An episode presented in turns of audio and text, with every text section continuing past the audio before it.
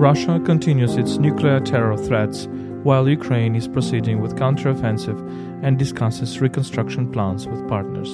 You're listening to the podcast Explaining Ukraine.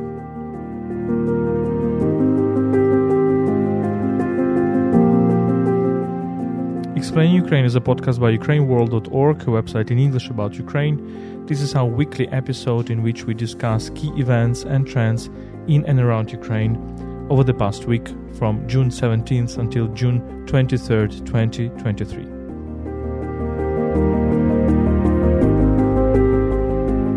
My name is Volodymyr Yermolenko. I'm a Ukrainian philosopher and journalist, the chief editor of Ukraine World. I'm joined by Maksym Panchenko and Anastasiia Herasymchuk, analyst and journalist at Ukraine World.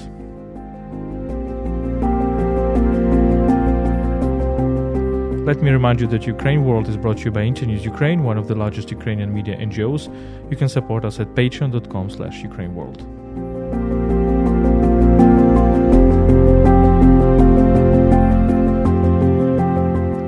Maksym and Nastya, thank you so much for joining this conversation and let us talk about the key events and trends in Ukraine over the past week. Maksym, let me address you. The floor is yours. What are they? Uh, hello, Volodya. Yes, uh, we're going to discuss the major events of the last seven days. So, first of all, of course, we're going to uh, analyze how the counteroffensive is going, why the pace may be slower than expected. We're going to talk about the continued Russian strikes at Ukrainian peaceful cities at night. Uh, we're also going to touch upon the continuing fallout of the Kakhovka dam explosion and the situation around the Zaporizhzhia nuclear power plant how it is deteriorating, and we'll crown it all with a discussion of the recent Ukraine Recovery Conference that was held in London a couple of days back. So let us start with the counteroffensive, and as, as of course this is the most uh, important, well, one of the most important topics today. Uh, what is happening there? What is happening in precisely uh, Ukraine's attempt to reconquer territories in the south and eastern uh, of the country, which are occupied by the Russians? Maksym. Yes, so indeed the counteroffensive seems to have already begun, and this is no no secret anymore. But there seems to be a misinterpretation and difference in interpretations, I would say, as to how different people in different countries expect this counteroffensive to go. Because Ukraine has indeed uh, had some territorial gains. It has liberated around 113 square kilometers of uh, the occupied territories and has gone around seven kilometers deep in uh, into the enemy lines. However, what uh, needs to be understood is that Ukraine is now carrying out basically the preparatory uh, stage of the counteroffensive because we are now trying to create conditions and to isolate the territories that uh, we are going to try to reconquer. I think I would urge our listeners to think about this as about the Kherson operation. It was not a point blank battle between the two uh, two infantries, so to say, the Russian and Ukrainian infantry. This is basically uh, Ukraine's attempt to isolate this uh, this territory, to shoot out the artillery of the enemy, to try to stop the logistical support of Russian troops, and thus make them so vulnerable that they will decide either to retract or to give in or in, in, in a way to admit Ukraine's victory, as it was the case uh, near Kherson on the right bank of the Dnieper River. So that would be the lines along which I would like our listeners to think about what is going on uh, about Ukraine's counteroffensive these days. Yes, I will agree with that. And we just returned from the east. We talked to soldiers who are working both on the eastern direction uh, near Bakhmut or near Liman, and on the southern direction, um, south of Zaporizhia. We so the idea is, of course, to cut the Russian occupation troops by half in the southern of Ukraine, and indeed the counteroffensive is going slowly. It's going uh, gradually. Uh, one of the reasons is, of course, Ukraine cherishes the lives of soldiers much more than Russians. So, therefore, there is no such a big push. But at the same time, um, it is going, and we see that a number of villages have been already uh, liberated. Right? We are talking about a number of villages. Uh, uh, primarily to the south, uh, in the southern part of Ukraine.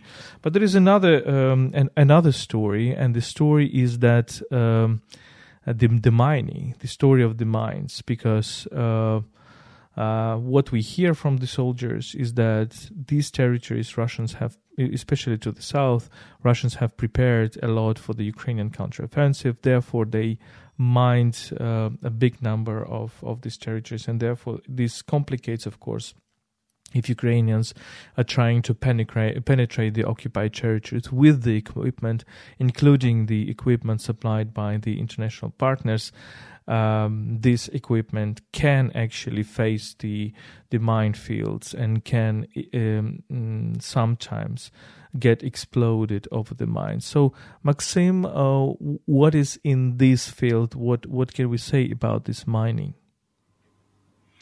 Well, indeed, mining is the major problem, and this is the major problem why Ukraine is uh, pushing forward so slowly, but I would not, again, this is about the wordings. I would not say that this is about the slower pace. It's about being cautious. It's indeed, like you pointed out, is about saving the lives and uh, after that also the machinery that Ukraine has at its uh, disposal. So from what I understand, Ukraine needs to, first of all, now to exhaust Russian forces, especially to the south, because it is a clearer image at this point, uh, uh in the south. And then after uh, Russia's Russian troops will have less protection from the skies. Uh, I mean, the, their air defense, which we are now trying to shoot out with our artillery, less artillery fire from their part, uh, less aviation support from their part.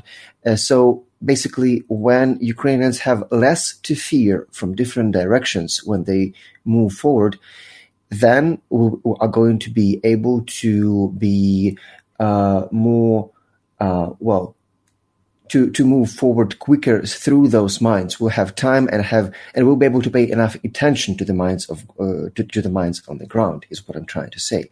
So again, this is.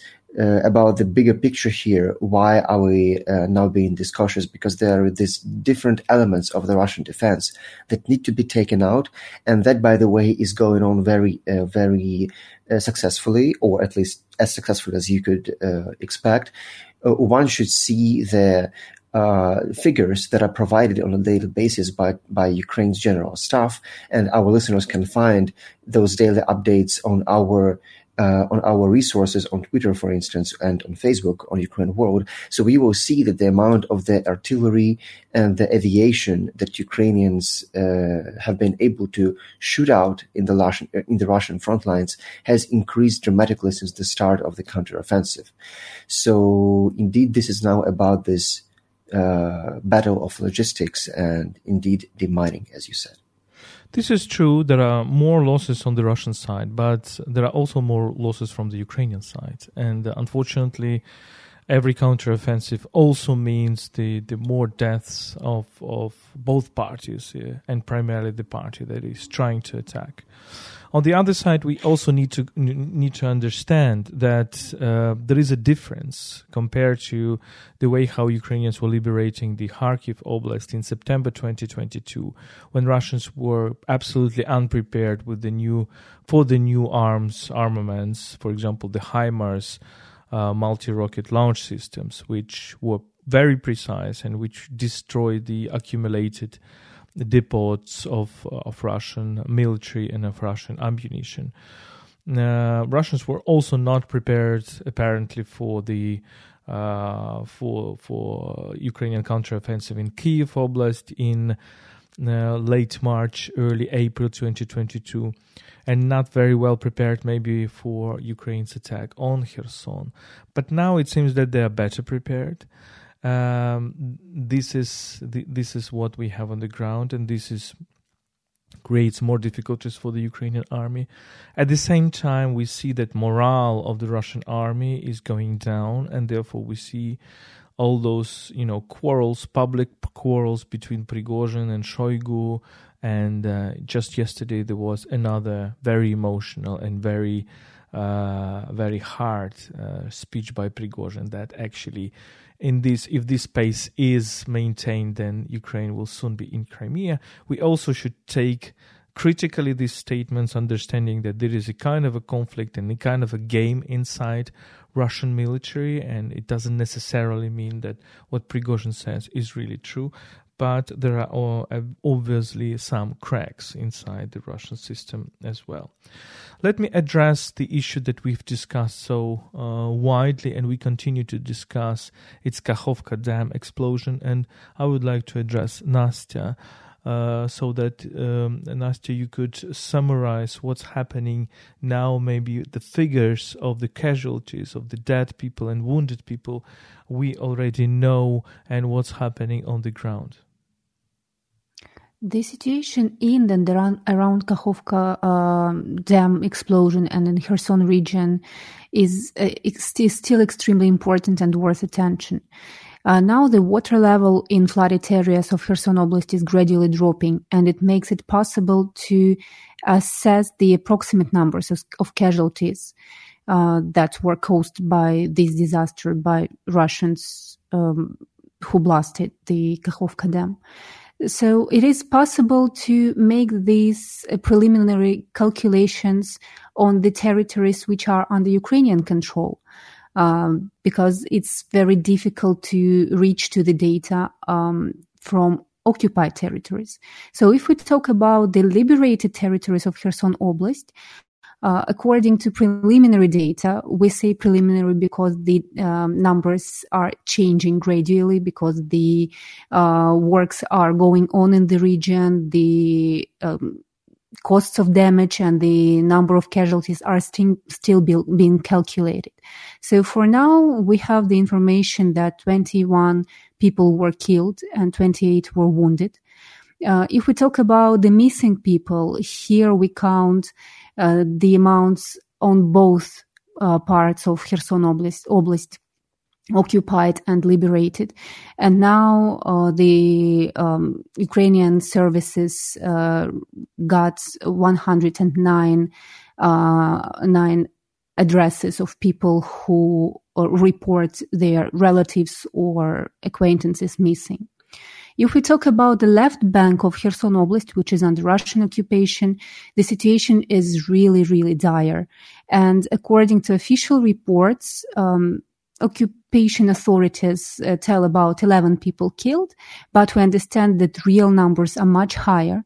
And there is information about Russian military creating special units who are supposed to cover the consequences of this disaster. So they just find uh, dead bodies and they just put them somewhere. They hide them and they don't even lead to, um, uh, they even don't let uh, doctors to uh, understand what was the cause of the death. So we understand that Russians uh, currently are using the same tactics they used in Mariupol. Um, according to the National Resistance uh, Center, um, if, in Oleshki city alone, there are at least 500 people killed. So we are talking just about one city, which was so heavily, heavily damaged. Uh, so the precise number is unknown. And if we talk about the situation in Oleshki itself, for example, there is a terrible stench in the city. This huge system doesn't work and almost everywhere is without electricity and drinking water. So it is a real disaster and people keep suffering and occupation authorities don't do anything to improve the situation. They keep uh, carrying on filtration uh, actions. They don't give any aid to people and what they started doing now they're concealing the evidence of their crime Indeed, this is a huge crime, and as we said uh, on our website and in, and repeatedly on this podcast, uh, the consequences of this ecocide crime, one of the major crimes in, in this war, despite the fact that this war is full of horrible crimes, but this is indeed one of the major uh, crimes, um, they will be felt uh, for in decades to come. And as we see for some towns like Oleshki or some villages, it's it's a real question whether the life will come back here, uh, fully full life, you know.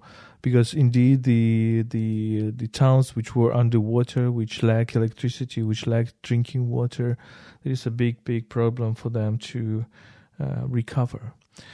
Uh, but there is another looming probable disaster which is related to also to the Kakhovka Dam because it's related to nuclear power plant, the biggest in Europe, Zaporizhia nuclear power plant, which uh, was under risk of Russian attack since already 2014, and now the uh, the situation around it is really really worrying. While Ukraine uh, um, says that Russia has mined the cooling pool at the nuclear power plant. Nastya, can you elaborate on this? Indeed, Zaporizhia nuclear power plant has been in the epicenter of attention since uh, Russian forces uh, occupied it. So, uh, for m- months, we uh, hear about the risks of terrorist acts uh, committed by, by Russians, or uh, we know about very dangerous maneuvers by Russian forces uh, on the territory of the Zaporizhzhia nuclear power plant and around it. We also saw um, the cases when missiles were flying above the Zaporizhzhia nuclear power plant, and it all um, poses the risks of nuclear uh, to nuclear security. Uh, currently, the risks are getting higher, and the situation around the Zaporizhzhia nuclear power plant is becoming increasingly tense. It is connected not only to the explosion of Kakhovka dam, uh, which provided water for the cooling system cooling pools uh, of reactors in the Zaporizhzhia PP. Uh, regarding this situation, for now, the situation is controllable. The problem now is connected with the mining of this cooling pool. Uh, according to military intel- intelligence head Kirill Budanov, Russians have mined the cooling pool at the NPP, uh, which poses a huge threat. And we know that uh, one reactor um, now is uh, functioning at the lowest pace.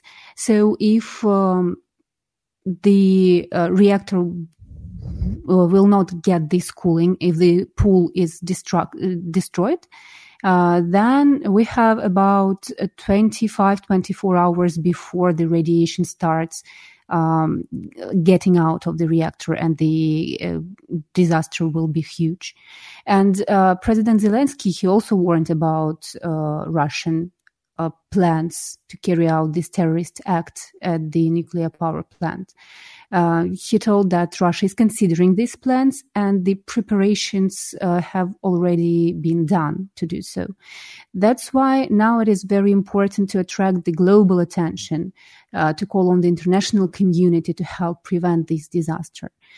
And uh, today, uh, now while we are recording this podcast, the um, the meeting of the UN Security Council is taking place.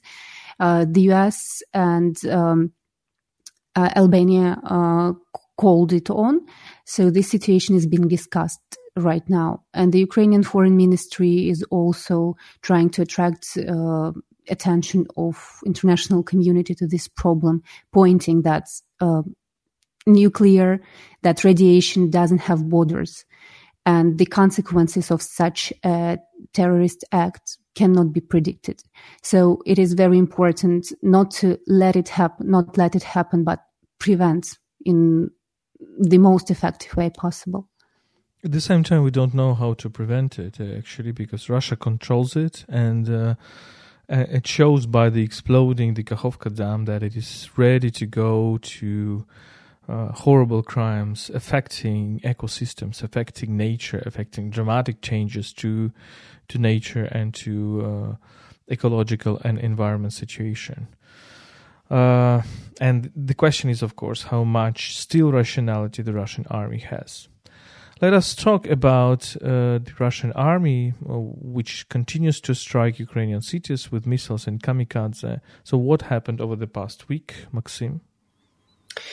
Yes, indeed. This is a story in the making, as it has been for so much time, for pretty much the entire war. And we have discussed this as a, a continuous topic during the previous uh, podcast. And this week, uh, again, these attacks on Ukrainian peaceful cities have been continuing. Uh, the two biggest episodes happened on the 20th and 23rd of, uh, so this night basically, of June. The first among these uh, was an attack on several major Ukrainian cities, Lviv, Zaporizhia, and uh, Kyiv. And while most of the uh, Shahed drones and uh, uh, missiles were shot down, I believe in this attack, all all means of attack but two uh, from among 30 were shot down, but still a couple uh, hit uh, the target uh, in Lviv or Lviv Oblast.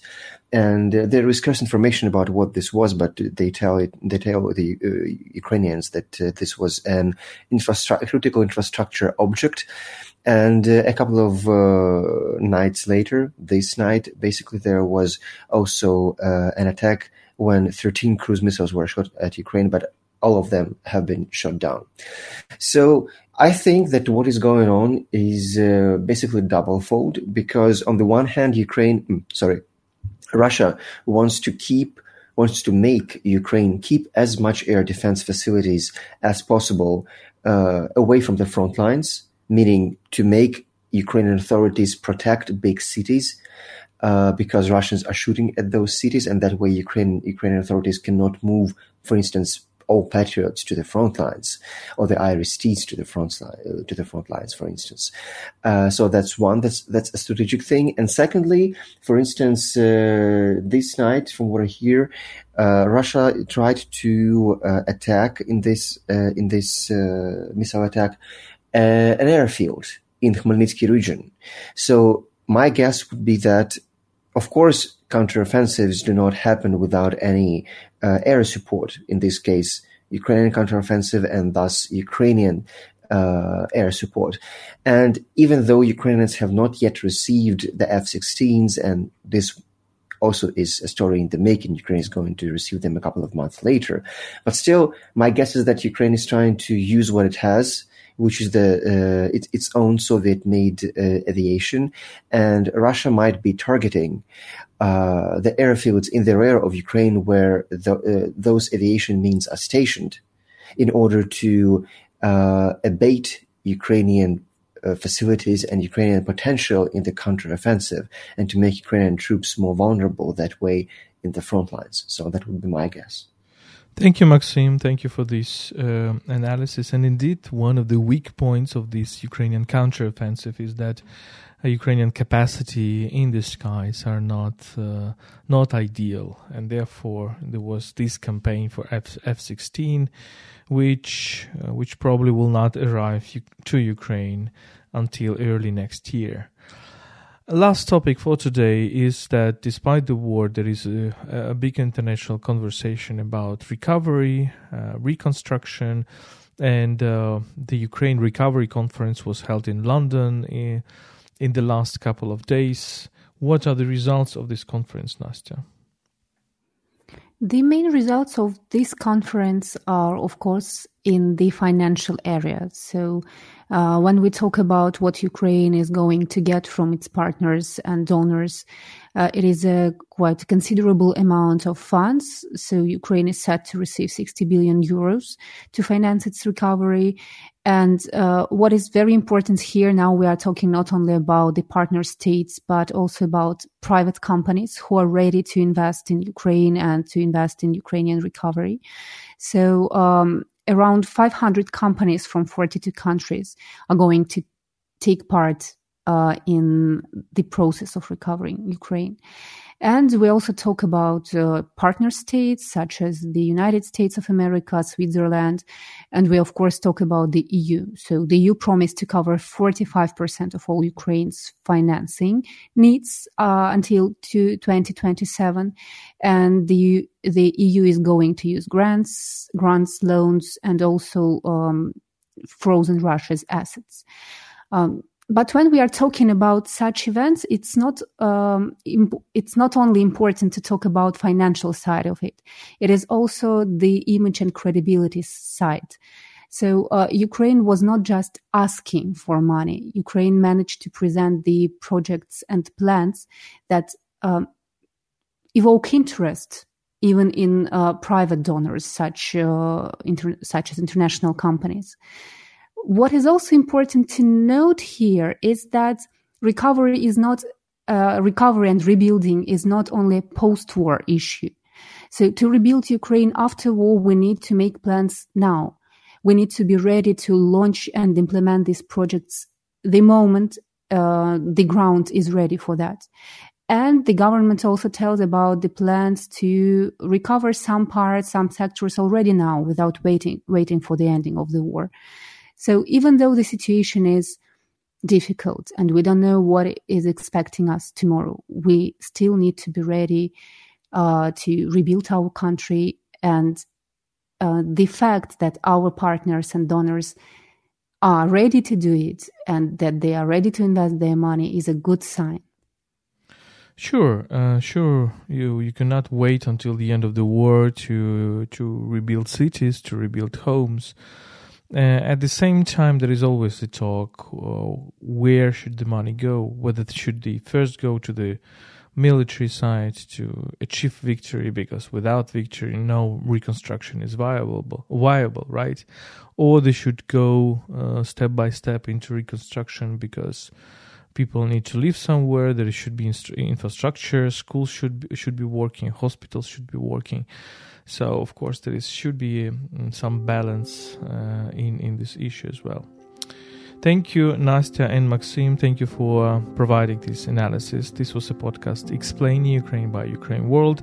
This was our weekly episode in which we covered events in and around Ukraine from the June 17th uh, until June 23rd, 2023.